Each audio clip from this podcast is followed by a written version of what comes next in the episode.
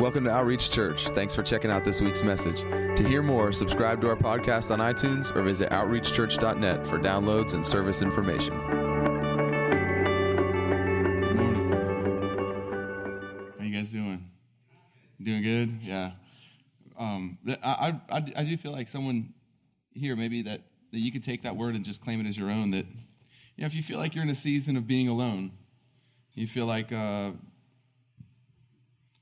it's just this time where, where no one else is around. Rather than seeing it as a bad thing, rather than seeing it as I'm alone, maybe see it as a time where it's it, God's brought you to this place of just wanting to be with you without distraction of anyone else around or anything else around. And suddenly, what felt like a negative and what felt like this thing that maybe was a, uh, a bad thing becomes this, this season where it's like you just press into Him. I remember when I first got born again, um, God delivered me from so many things. And I remember um, there was this season, I, would first moved here and I was really just getting alone with him all the time. And I'd find myself just in the Word and just spending time communing with him in prayer. I would get up in the morning, I'd go to work, and I worked this job where I, I, was by myself all day. I was doing vinyl siding, and I would just start the houses and get them up certain height. And then, hold on, I gotta adjust this real quick. Here we go. And, um, and then the crew would come behind me and they'd finish them off. And so I was working alone all day, every day.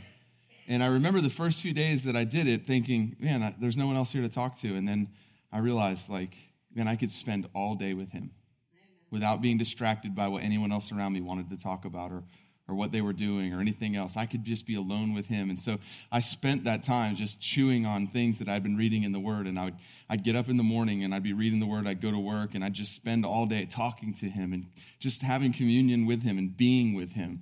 And I remember every day then I began to look forward more and more to that time to the point where if I saw people pull on to the job and start coming up that, you know, I knew that wanted to talk, it almost became a distraction from the main thing. And I had to learn uh, to, to see that as a good thing and to be able to pour out what God was pouring into me and in those times because, you know, it started out being alone was the, was the thing that I was like, man, I'm all alone every day. And then it started, it got to the point where it was like anybody coming was almost an intrusion on my alone time with him. You know, it's crazy how just a change in perspective, it's the same situation, but a change in perspective can totally change the way you see something and the way you feel about something. And so if you're in one of those seasons right now where maybe you feel alone, you know, maybe you feel like, like you don't have, you know, the, the, the level or depth of, of, of friendships or people have moved, or maybe people have moved to different seasons of life, you know, and you're still in the same season you were in. Instead of seeing it as a bad thing, start digging really into Him and saying, God, is there something during this time that you want to be for me and that you want to show me? And just spend time being with Him and find yourself alone with Him. And pretty soon you'll start to realize, like, man, I, there's, I would get home and I would run, go to my room, and some days I would, um, I wouldn't even eat because I would start reading the word and spending time with him, and I'd fall asleep with my Bible in front of me. And I'd wake up and, and be like, oh, geez, I didn't shower. And I'd take a shower and get ready and go to work and, and do the same thing. And it just became this thing where it's like I just craved being alone with him and spending time with him. And so, um, and you know, there's a balance to everything. But I just, I really feel that for some people in here. If you feel like you're alone right now, like Rather than seeing it as a bad thing and trying to figure out what to do to not be alone, see it as maybe it's a season where He's drawing you away just to be with Him because there's things He wants to do and He wants to be for you during the season. Um, so that in the next season, you carry whatever it is He wants to do now into that next time. Um, we're going to take up our offering real quick. That was free. Now you'll get what you're tithing for in a second, but, um, but you got to pay first. Uh, just kidding. Um, no, you know what? Listen, if uh, if when I said we're going to take up our offering, if anything in you was like, oh man, just just uh, instead of giving something, you know, the, the, the the word says that the Lord loves a cheerful giver. Well, you know that He loves you, so that doesn't mean well He only loves me if I'm cheerful. It means He wants you, the person He loves, to be in a place of being a cheerful giver. And so, if that's what he desires, that there's a place in him where you actually can be cheerful about the fact that you're giving. And if you're not, if you're anything but cheerful, rather than giving and faking it, because it doesn't really matter if the people around you think you're cheerfully giving, right? Like, so great is your reward among men. There, you have what you wanted, right? You faked everybody out, and everybody thought, wow, they're so cheerful. But it's, it's he's looking at the heart. And so, if your heart's not in a cheerful place, it's, it's okay if you're honest with him and just get alone with him, like we are just talking about. Just, just ask him, God, why is it that I'm not cheerfully giving? Your word says you love a cheerful giver. What am I not seeing, or what am I not understanding, or what is it that's causing me to be anything but cheerful? Because if that's what you want from me, then I know that that's a place that you have for me that I can be. Because you're not a frustrating father. You've never called me to something without enabling me to be in that place. So, God, I just thank you for that. I thank you for cheerful giving of everything that we have, God, of, of, this amazing gospel that you've given us, God, that we can cheerfully give it no matter what the situation is, God. In season or out of season means that there is no season for the gospel. It's always time to share, it's always time to proclaim truth, it's always time to love one another. And so, God, I just thank you for that. I thank you for bringing us to that place that you want us to be in, where we're cheerful givers of everything that you've entrusted to us. In Jesus' name. Amen. Um, so, uh, so before we get started, I, I want to do something real quick. I just saw um, there's a young lady that comes to our church named Kayla, um, and and uh, she's been coming for a while, helps in children's church. She's just an awesome young lady, and she recently uh, lost her father this week. And I just want us as a church family to pray over her, pray over her family. Would that be okay if we do that? Yeah. Because I, I see you sitting there and I see I know what's behind that. And I, and I know that, that, that even though you trust and even though you're thankful for where your father is, I know there's hurt and I know that there's loss and it's real. And we don't want to gloss over that and act like we don't see that and act like it's not there. And so we just, as a church family, can we just come around you and just pray for you and, and, and encourage you? So, God, we just thank you so much for the gospel. We thank you that if it's not for Jesus, that this right here is all we have. But because of Jesus, God, we have eternity to be together. And we're so thankful for the time that we have here on earth with each other because we know that that will only be multiplied for eternity. We thank you, God, for the gospel. We thank you for right now being the Prince of Peace. God, you call the Holy Spirit the Comforter. And so we pray that he would be who you've called him to be in Kayla and her family's life right now, in Jesus' name. Would you send the Holy Spirit in a greater measure to comfort, to bring peace, God, to, to trouble, to still troubled thoughts, God, that, that we thank you that the enemy has no place in attacking her mind right now in Jesus' name. We just ask that you put a hedge around her, God, that you would be her shield, her buckler, her rear guard, that you go before her and behind her, her mom, her family as they walk through this time. And God, that as she grieves the loss on earth of her father, that underneath that grief that keeps her from despair is the joyful knowing that one day every single tear will be wiped away and every single relationship will be restored for eternity. We thank you for that in Jesus' name. Amen.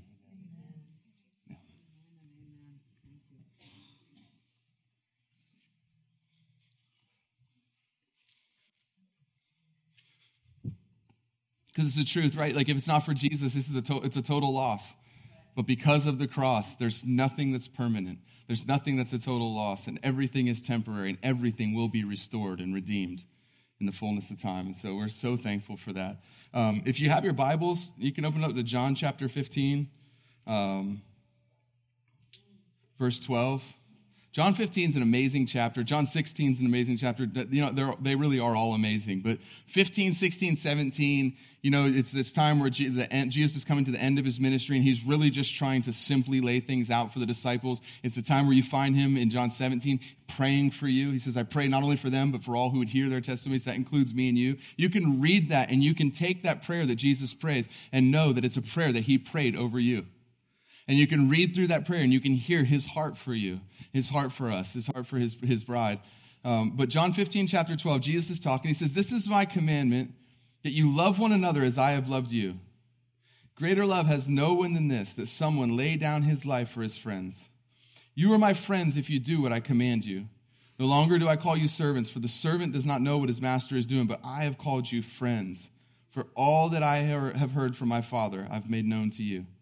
You did not choose me, but I chose you and appointed you so that you would grow and bear fruit, and that your fruit would remain, so that whatever you ask of the Father in my name, he may give to you. This I command you, that you love one another.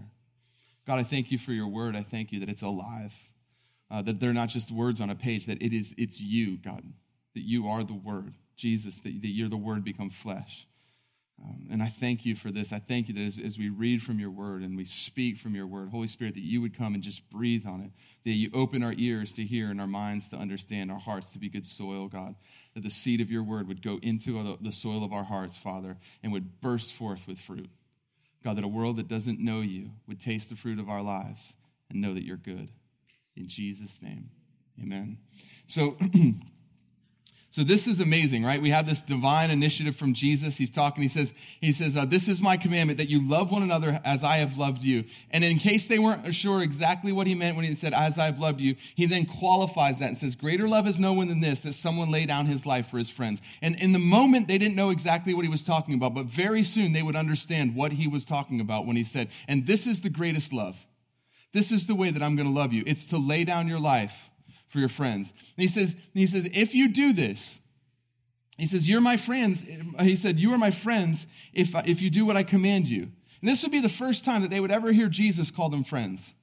This would be the very first time. It would be a shock to them that, that the Son of God the, the, the one who's been walking on water and healing the sick and, and, and raising the dead and multiplying food and doing all these amazing things, who's the one, the Messiah, would look at them and say, I call you my friends. And he says, I no longer call you servants, but I call you friends, for a servant doesn't know what his master's business is. Now he's saying, listen, there was a time where you guys didn't understand why you were doing what you were doing. You just did what you were told.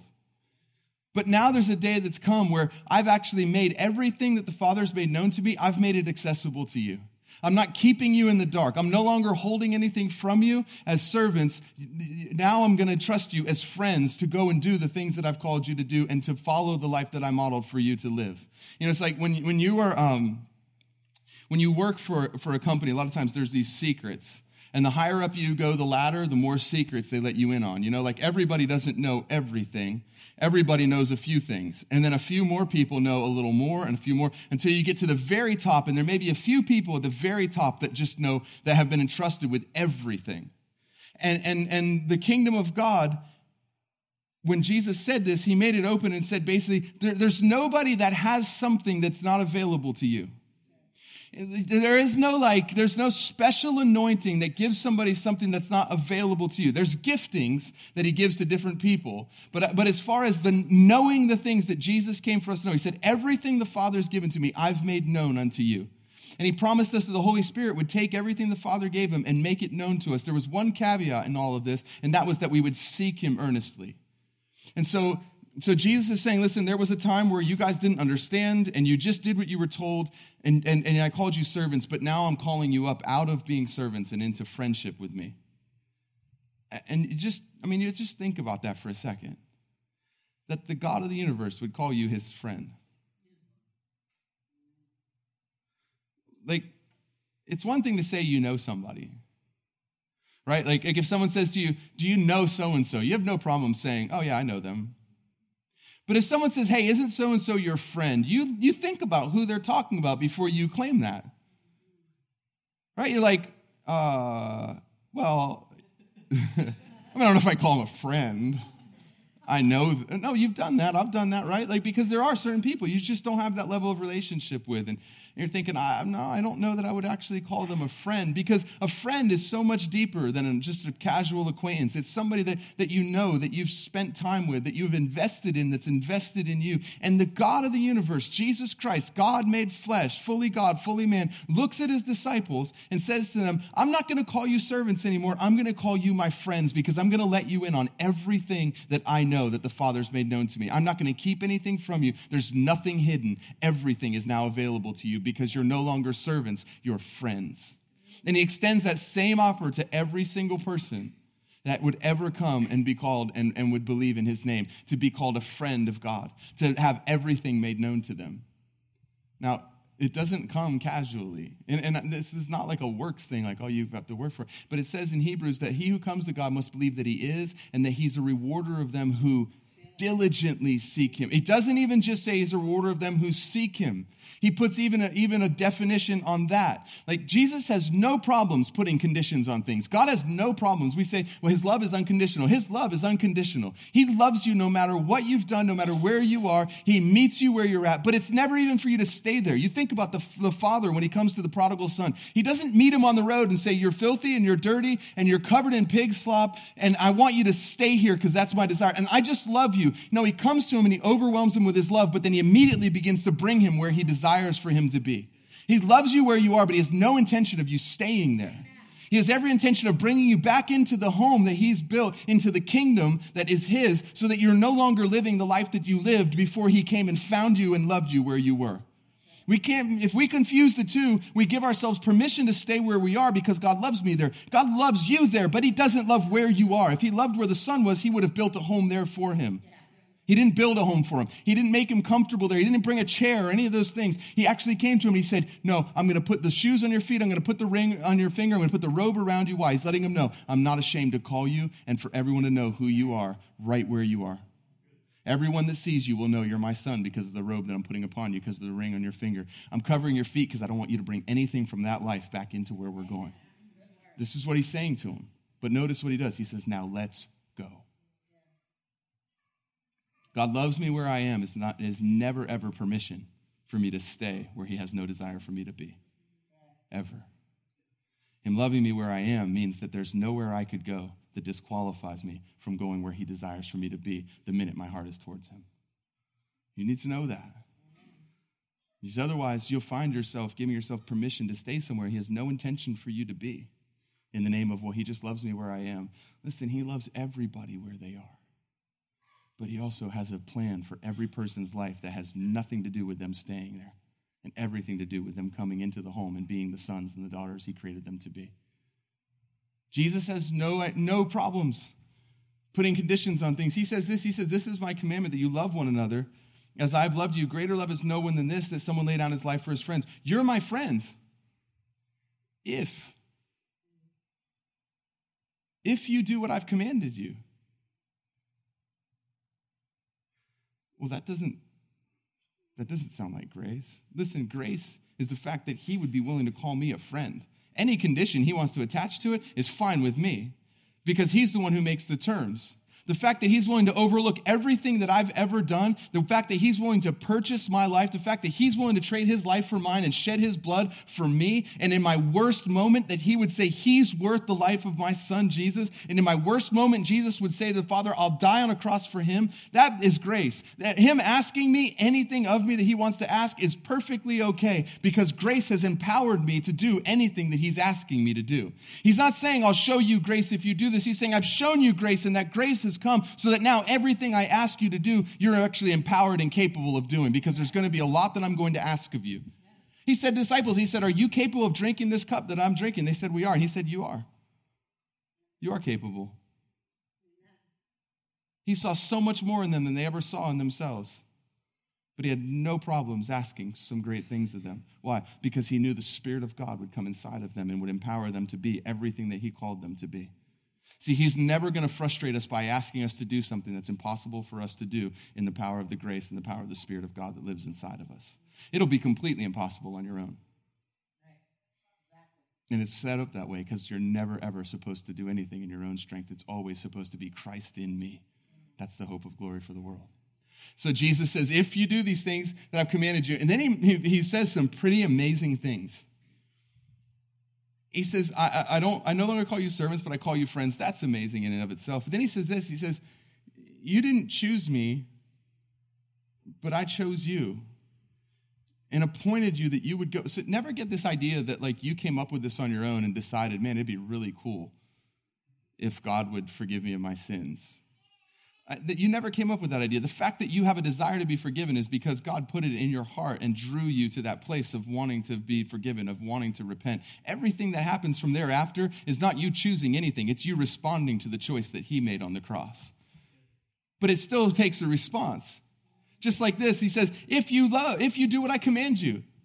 So there's a condition up front. He says, he says I'll call you friends, not servants. I'll make everything known to you.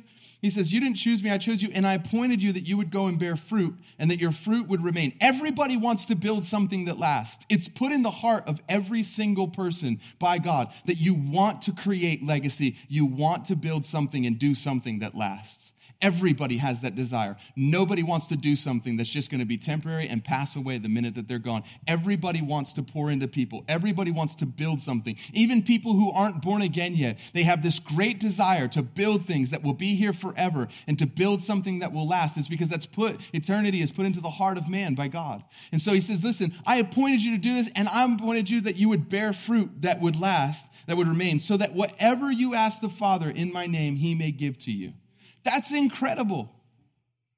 He says, I'll call you my friend. And just so you don't ever think that like it was your idea and I might make my, change my mind about you, remember this, I chose you. You didn't choose me. And, and I chose you for a reason, and I appointed you to bear fruit and fruit that would remain. Those are all amazing things.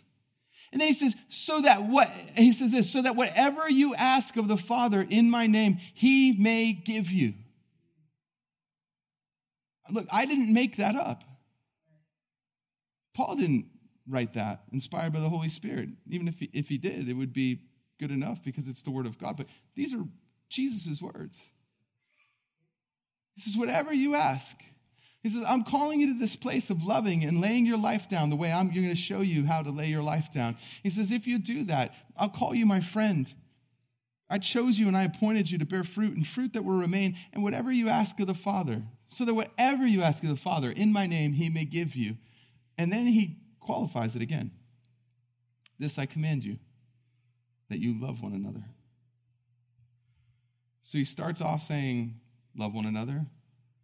He then gives us this amazing things of what we'll do if. He says, You're my friends if you do what I command you. And then everything after that is qualified by that if. He says, No longer do I call you servants, for the servant does not know what his master is doing, but I have called you friends. Why did he call them friends? If you do what I command you. For all that I've heard from the Father, I've made known to you. Who is he making everything that he's heard from the Father known to? It's the ones on this side of the if that lay down their lives and love one another the way he demonstrated. You didn't choose me, I chose you and appointed you that you would go and bear fruit. Who did he appoint to go and bear fruit? Fruit that remains? Everybody on this side of the if, because it's qualified by that. And then he says, he says, so that whatever you ask in the Father in the, of the Father in my name, he may give you. Who's he making this promise to? It's everybody on this side of the if that, he, that love one another and lay their life down for one another the way he laid his life down for us. And then he, he finishes it up with that same command. He says, This I command you, in case they forgot, in case they were so enamored with these things. You guys got to understand something. They're hearing Jesus speak to them. This is the first time they've heard this. That would be a lot to take in we've read these and we've heard these and we've sang these and you know it's i think sometimes because of that like it loses the, the the the, power that maybe it would have had for the disciples when they were hearing this come from jesus' mouth for the very first time all at once. You imagine how overwhelming this would be? For one thing he tells me he calls me a friend. He's going to make everything known to me. He's appointed me to bear fruit. I didn't choose him. He chose me. And on top of that he says so that whatever you ask of the father in my name he'll give to you. They would have heard all these promises in about a course of 15 to 25 seconds. And he follows it up with, This is my command, that you love one another.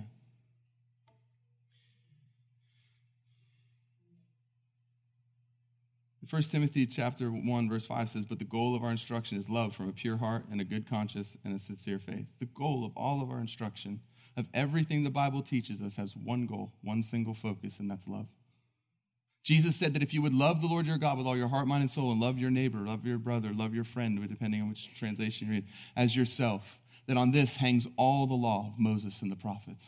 That everything that's commanded is wrapped up in those two things to love God, and out of the overflow of the love that we have with Him, to love others the way we love ourselves and lay down our lives. Yes, Lord. you guys hear rain, I hear pollen getting washed away. There's these little golden streams right now heading down to the sewer where it belongs.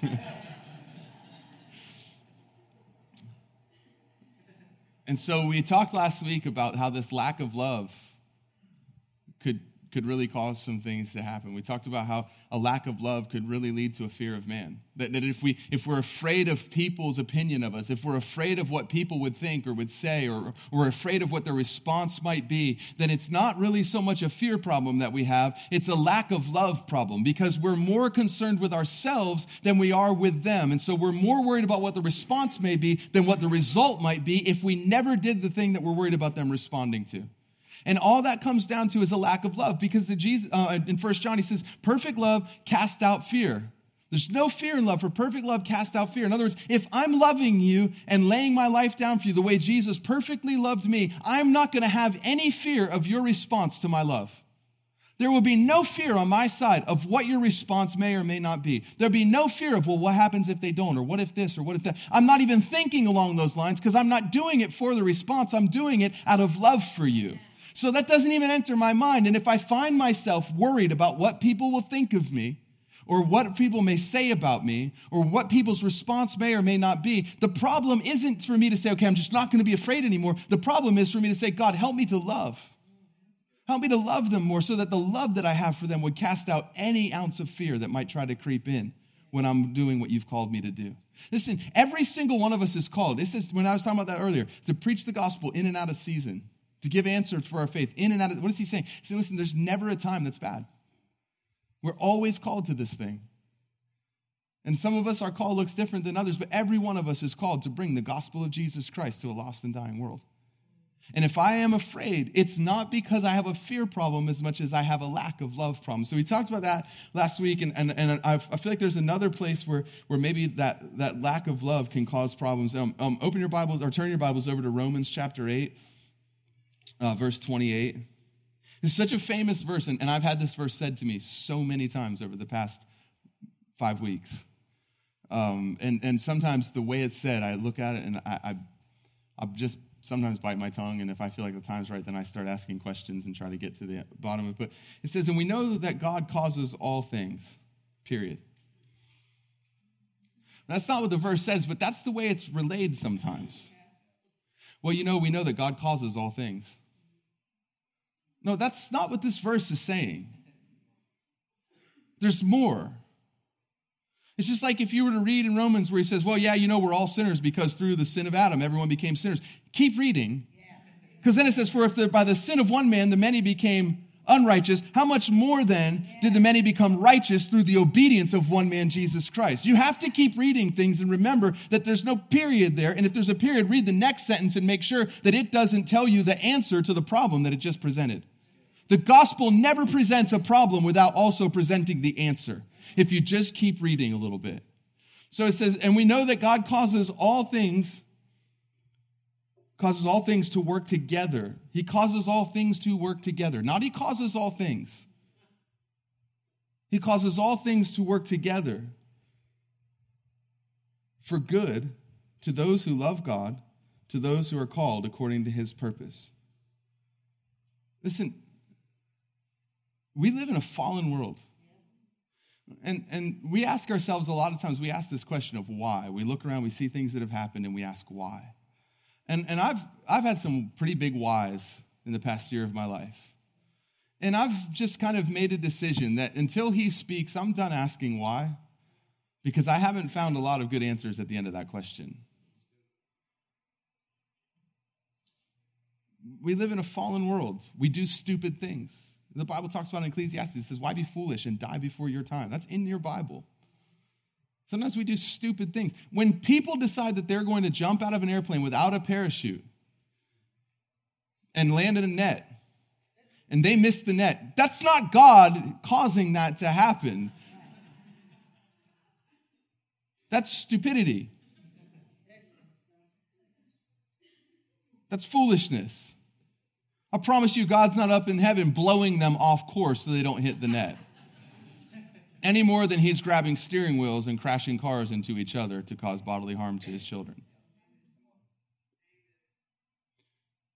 So the why is kind of irrelevant a lot of times, unless there's, you know, talks about in the Bible. It says that you know, that there's consequence for sin. He says, when, you when you're being persecuted, make sure it's not because of sin. In other words, there could be times you're going through hard things in your life, and it could be because of sin. He says, he's talking about rejoicing in persecution. He says, but make sure that persecution is not because of sin. In other words, don't stand around rejoicing when you're committing sin and it's causing problems in your life and saying, wow, I'm so thankful that I'm found worthy to, to suffer for Jesus.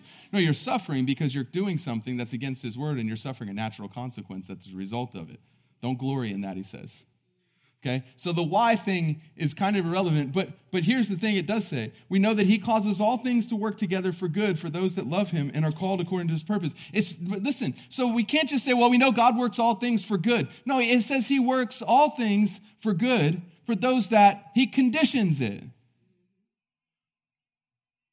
Here he goes again with those conditions. This is not a blanket statement. It's like if, if I come to you and I say to you, I say, Scott, you can come over to my house. There's a key hidden underneath the watering can, and you can come and go as you please. Just make sure when you leave, shut the light off and use that key to lock the front door. And someone else is standing around and overhears that. That's not for you. And if I find you in my home, I'm going to ask you what you're doing there. Why? Because I gave it specific, I qualified it when I said it to the person that I meant it to. And the problem is sometimes we hear promises in the word that are made to specific people and we qualify ourselves for them. And then we have problems and we don't understand why we're not seeing the word of God come true. But yet we're standing outside of the promise demanding that God would uh, actually violate his word to come and bless us where we are rather than asking ourselves, how do we get to the place that he promised the blessing to be? If you wanted to be able to come and go to my house, the, you don't say, well, I heard him say it to one person, so unless I say to Scott, but I say, now this is for everyone. I'm talking to you, but I mean this for everyone as well. So when he says to all that are called according to his promise, he's not just talking to the people. When he said in the garden, now my prayer is for them, but not only for them, but all who would hear and receive their testimony. Now that qualifies everybody into that picture. And he's very careful to make sure and let us know when he's speaking to everyone, when he's speaking to specific people, and when he's putting a condition on things. And here he's put a big condition on this. He says, Now we know that God works all things for good, causes all things to work for good for those to those who love God and to those who are called according to his purpose. So so there's a condition here that that God conditions him working all things to good. Which of those two is, is changeable? When you read this, which of these two is actually capable of being changed? The, those who love God or the, those who are called according to his purpose? There's a promise in Romans chapter 11, verse 29. It says, For the gift and calling of God are irrevocable. Meaning, once God calls you, he never uncalls you. So that can't be changed. Once he's called you, you're called according to his purpose. And that's an unchanging, un, unviolated, and, and complete condition that is always met once you're called by God. That half of the equation is always met the minute that you are called by the Father because it's irrevocable. It is unconditional and it doesn't change. Now, our response to that call determines whether or not we're chosen, because it says many are called, few are chosen, right? But those who are called according to his purpose, you and I are all called according to his purpose. The reason that you are in the family of God is because he spent the life of his son, Jesus Christ, to pay for your sin, to buy your life, and he called you into his family and offered a way of salvation. Once he did that, it's un- unchangeable, and that's not changing. So, and I believe the enemy knows this because he knows the word. Remember, he used the word against Jesus. So he's read that verse that says that it's, it's irrevocable, the calling of God. So, of the two, which of the two do you think he's going to work on to try to disqualify? Because here's what I think I think that he wants to disqualify you from this to cause frustration and bitterness in your life, not just towards other people, but ultimately towards the Father. So he says, if he can't change God's mind about you, right? So he can't change God's mind about you because when God called you, it's irrevocable. He'll work so hard to change your mind about God. And so um, I, I wrote this down, and I want to say it exactly like I wrote it. What if the bait of offense, remember we talked about this a while ago about the, the bait of offense and, and scandal and all that? What if the bait of offense that we talked about a little while ago, and to be angry and hateful in your heart towards someone, has a lot to do with the enemy trying to keep you from experiencing God's goodness in situations that the Lord wants to work for good. Because 1 John 4:20 says this, if someone says I love God and hates his brother, he's a liar. For the one who does not love his brother whom he has seen cannot love God whom he has not seen. I think sometimes we, by our response, are waiting for God to redeem and work something for good in our situation, and he's actually waiting for us to respond in a way that qualifies us to see him work it for good. And, and, and here's the truth so, so take something that was done, right? Something happened, and because of this, you allowed bitterness in your heart. I don't think that he can change the fact that you love God like in a big picture way, but I think he can change your love for him in situations, in the way that you respond and the way you treat other people. So he says, How can you say that you hate, you love your brother, hate your brother whom you have not seen, and say that you love God whom you have? In other words, you can't in this situation have hatred towards your brother and claim to be loving God in that situation. And so I think what happens a lot of times is this, is that a situation happens and it causes us to be bitter and it causes us to be angry. And then we stand around quoting this verse while holding bitterness and anger and hatred in our hearts towards somebody else. And we quote this verse over and over again and we say, well, I know God's going to work this for good. I know he's going to work this for good because I love him. I'm called according to his purpose. But we have hatred towards someone we have seen In other words, we're not in that situation loving God. We're not surrendered and submitted to God's will because He said not to harbor hatred in your bro- heart towards your brother. And then we're asking God to do what He said He would do, but we're standing outside of the conditions that He said. And then we start to get angry and bitter at God because He's not working the situation for good and now all of a sudden we have another problem because it's starting to directly affect our heart towards the Father. And now we're starting to make accusation against him saying, I thought you said that you would do this and I'm this and I'm that and I meet these. And no, you don't meet the qualifications because while you may be worshiping and praising and loving God in this situation, outside of that situation, when it comes to the offense or when it comes to the thing that was done or the thing that you don't understand or the harm that was done, you actually have allowed bitterness and anger and hatred into your heart and you're holding that and you're not loving God in that that situation because you're not loving your brother. You're not loving the person that was involved. Or you have offense towards the Father and you allow hatred and anger and bitterness towards him into your heart. And then you stand here quoting a verse over and over again, demanding he do something, and there's no response from heaven because the conditions that he set forth in that promise are not being met and fulfilled by us. And the frustration grows and snowballs. And the longer we stay frustrated and angry, the more hateful, the more hurt, the more bitter we become, and the more we ensure that we disqualify ourselves from receiving the very thing that we're angry we didn't receive.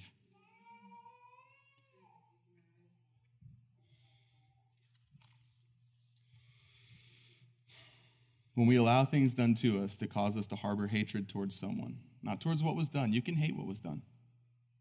You can hate it not towards the enemy. You can hate the enemy. You can hate the devil's influence and the devil's work on this earth. You can absolutely hate this. It's that we'll hate what God hates if we love him. God hates sin. He hates the enemy. He hates what he does. You can direct hatred towards that. But if we actually allow it to cause us to direct hatred towards the person, we can tie God's hands, and while He does have a plan to redeem things and restore and bless, He'll honor our choice. And no amount of quoting a scripture will change that because we're reminding Him of the reason that we're not receiving every time we quote the condition. We can hate or we can receive from Him, but we can't do both. Um, I've told this story a bunch of times, but it's the best example I know of, of, of seeing this happen with my own eyes. There, um, there was a time where my wife and I had um, allowed a, a, homeless guy to come and live with us, and he lived with us for months. And um, he, for some reason, I mean, to the point where we entrusted him in our home when we went on vacation, just left him there and left him to run of the place. And, um, you know, I brought him to work every morning until he, he had his own moped. The church bought him, and I dropped him off, brought him home, and he ate dinner with us. He lived with us as part of the family for months. And then he just kind of went off the rails. And, and uh, he went out and got drunk and got really angry with me and accused me of, of, of you know, hating him because he drank. And I'm like, dude, I, I picked him up while he was full of you know, his own bodily fluids and brought him home and stripped him down and washed him and put clothes on him and told him, look, this doesn't change anything. We love you. Like, we don't feel any differently towards you. He's like, oh, I ruined everything. I said, you didn't ruin anything. You made a mistake. We've all made mistakes. We love you. And he, one night, uh, and we thought everything was good. The next morning, um, I got a call the church had been broken into. Got here, and a guitar had been stolen. But in the process of stealing the guitar, they made coffee. And they used the sugar bowl, and they put a spoonful of sugar in and stirred it, and then put the sugar spoon back in the bowl, which makes those little sugar balls. And when Patty saw that, she said, I know who did this. and he knew where the key that we used to hide was. And so, um, so we had to fill out a, a, police report just for the insurance things, and we didn't even tell them that we thought it was him or any of that kind of stuff. Um, but, you know, because there was some damage done and stuff was broken. A guitar that was like, I think 2,500 bucks or something was stolen. And and our church was pretty broke at the time, and so we're like, well, we need to file an insurance report, you know, and uh, we were, man. We had we had we we had a bills of a big church that we had just started, you know, and been this thing kind of thrown to us. It's a different story, and and so we, we were tight. And so, anyways, we filed a police report, and um, and and and I remembered, I, I knew who did it, and and I remember my response towards them was of heartbreak for them. I was thinking, man, how how bad would that be where you're, you're in this place where you would actually, if he would have asked us, we would have given him. And, and, and like the fact that you could live with us for months as part of our family, eat dinner with us every month, go, to, go on, on, on you know, outings with us, and, and everyone that came into our home you're introduced to as one of our friends. And, We never were like, this is the homeless guy. We just introduced him to everybody by his name and said, he's a friend of ours that's living with us. And, and, and I, I just, my heart was breaking for him that you could live that way for so long and yet not actually change the way you think to the point where you could resort to coming and breaking in and stealing stuff. And it broke my heart for him. And I just remember, we, I talked to people that were really angry with him, and, and I just told him, I said, you know, he, he needs our prayer. Like, we'll be fine, but he's the one in trouble. Like, he really does. He needs our prayer. And I remember some people saying, like, well, you can do that. I'm going to be mad. I was like, oh, you can't be. And, um, and so um, I remember driving home, and went, I went out to the mailbox to get the mail like I did every day when I got home. And I opened up the mailbox, and there's a letter in there, and I opened it up, and there's a check in there for $25,000, which was 10 times the amount that the guitar was going to cost to replace. And it was from someone that's never been to our church, and there's just a note that said, We heard about the things your church is doing and wanted to give to it. And I, I was so thankful, obviously, and all that. But later, as I was studying this scripture out a while ago, I had this thought what if God outside of time sees the response of our heart and the way that we respond to being sinned against and moves on the heart of someone or moves things into place to bless and restore, even above what was taken or what was damaged, before the thing even happened, because he sees what the response of our heart is going to be. And so he's already moved on the heart of somebody to restore all that was taken times 10 because he saw outside of time the response that your heart would have when you found yourself in that situation, and he works everything for good. That story is a long story. I mean, it, it involves getting the guitar back, praying for a guy that found the guitar. Um, it includes Dennis going to a rehab rather than going to jail, and now working at a halfway house. And um, yeah, just I mean, amazing stuff. But but I thought about that. Like, what if the reason that check was already in the mailbox is because God, uh, outside of time, saw that our church family would respond in love. And it, we're obviously called according to his purpose, but but we also love him. And because we love him out of the overflow of love for him, even the person who did something to us, we love them as well. And what if God saw that? That would be the response of our heart. And he went ahead and moved on the heart of somebody before the thing even happened, so that the minute I went home after being discouraged with what was going on here, I walked in, opened up a check, and there was 10 times the amount that we were going to have to pay out for what the enemy meant for evil. And that's how God worked it for good. And I was just, just thinking about this, this like, what if what if we're waiting for him to move and he's actually waiting on us to forgive and let love cover a multitude of sin? What if our breakthrough is actually more tied to our response than to whether or not God wants to? What if he always wants to? Because he declared it in his word. Yet his actual break, our breakthrough is more tied to our response than it is to God's desire.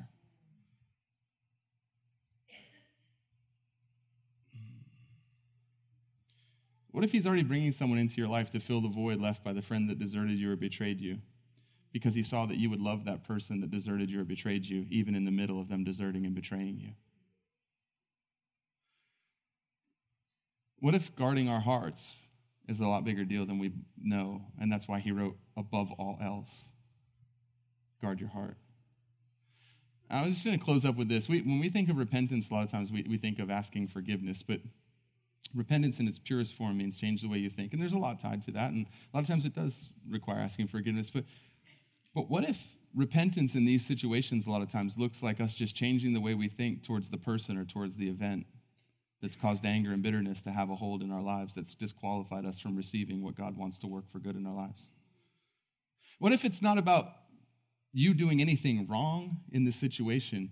What if it's simply about what you allowed into your heart as a result of what was done wrong to you that actually needs to change so that we're not standing outside of the qualifications that God set forth to work it for good?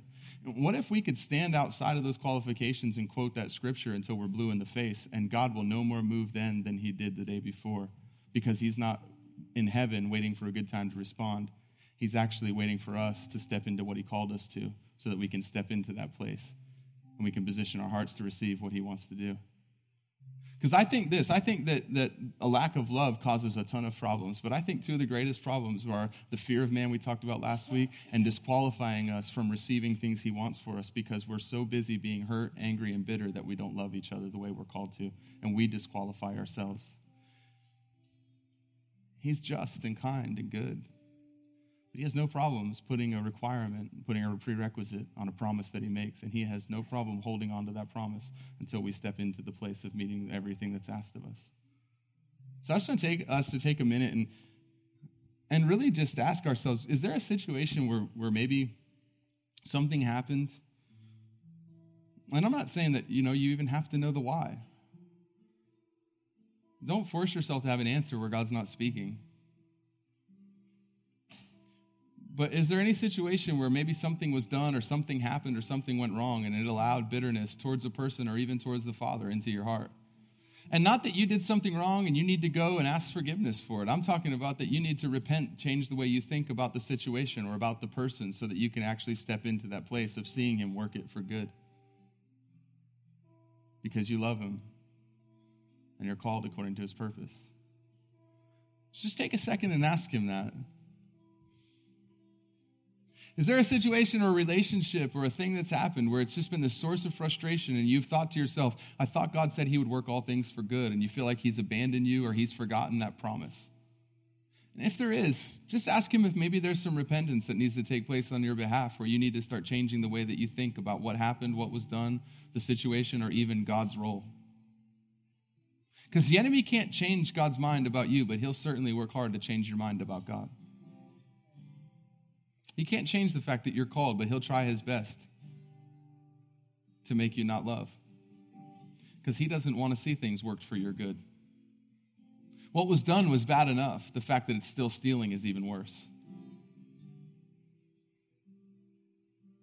So, Father, I just ask that if there is those places in our lives, you know, if, if that's if you know one of those and you need to, I want you to stand up just because I want to talk right to you.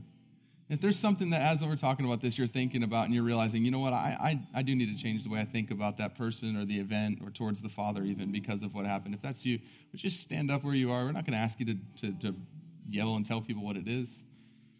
Yeah.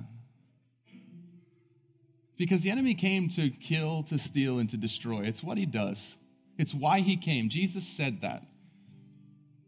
That was a description as much as a promise. And he would love to kill, steal, and destroy anything that you let him. He can't take from you, but he'll take everything you give him.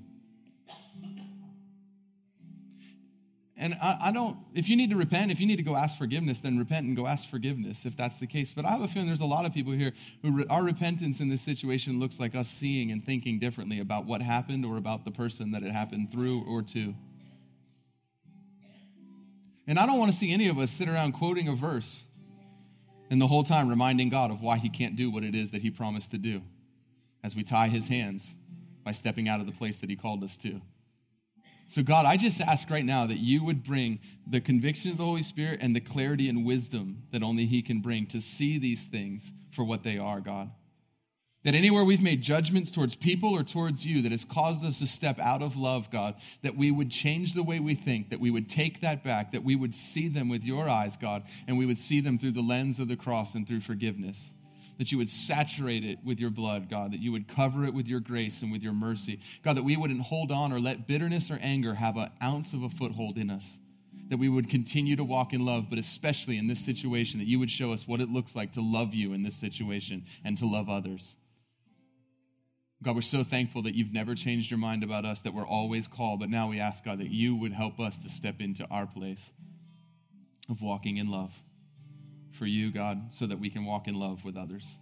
I thank you for that. I thank you for what you do when you come. And I thank you for us beginning to see these things changed and worked for our good because we love you, God, and we're called according to your purpose. We thank you for your promise. We thank you for you doing what only you can do as we do what you have asked us to. In Jesus' name, amen. Amen. Love you guys. Uh, quick update on Aaliyah in Kansas. We'll give you the um, announcements. Um, her surgery was Wednesday. Thank you guys so much for all the prayer and, and even just texting and letting us know you're praying during that time. Uh, so the words of the surgeons, there was two surgeons that worked on her for almost five hours. Um, and afterwards, they said it went as good or better than they could have hoped. Um, they were concerned from the initial uh, CT scans that the bones in her brow line, she had to have her whole forehead replaced, but especially the bones in her brow line and in her nasal cavity were too crushed and damaged to be able to be repositioned. And they would have to use a plate to make that brow line back up, which never looks totally natural. Um, but the, there was an ENT plastic surgeon working along with the neurosurgeon on her, and he was able to use all of her own bone and reposition everything so that her brow line is completely restored. Yeah. And then they, yeah. And then they could attach the plate then to the brow line so that there, it, it, just looks like a normal cranium. They did a follow up CT the next day, said everything looks beautiful. Uh, the, the contours is, is beautiful. I mean, they were just so thrilled with how things. It's like every step of the way we see his goodness and his faithfulness, and every step of the way we see people amazed at the faithfulness of God and what he does. And, and we know that the peace that we have comes from two things. One is this gospel that holds us, and it's the belief that we have that he really is the one that we put our, our trust in, and He's trustworthy. But it also comes from so many of you guys interceding on our behalf and praying and lifting us up and bearing our burdens and taking that to the cross in intercession. And we so appreciate that. We're so thankful of that, and we're so mindful of all of you and everything that you're doing and that you have done. And we just really thank you and ask you just continue to pray for full recovery. Um, yesterday, she was able to walk out of her bed without help. Um, all the way down the hall, out the doors, around the long ways of the hospital to the physical therapy gym do a physical therapy workout, which included walking up and down some stairs, kicking a ball, throwing a ball, and then walk back to the room. Um, and and they the whole physical therapy department was just amazed at what she was able to do. So every day we see his hand, we see his faithfulness, and we're so thankful for him. We're so thankful for you guys. We love you. We'll see you back soon.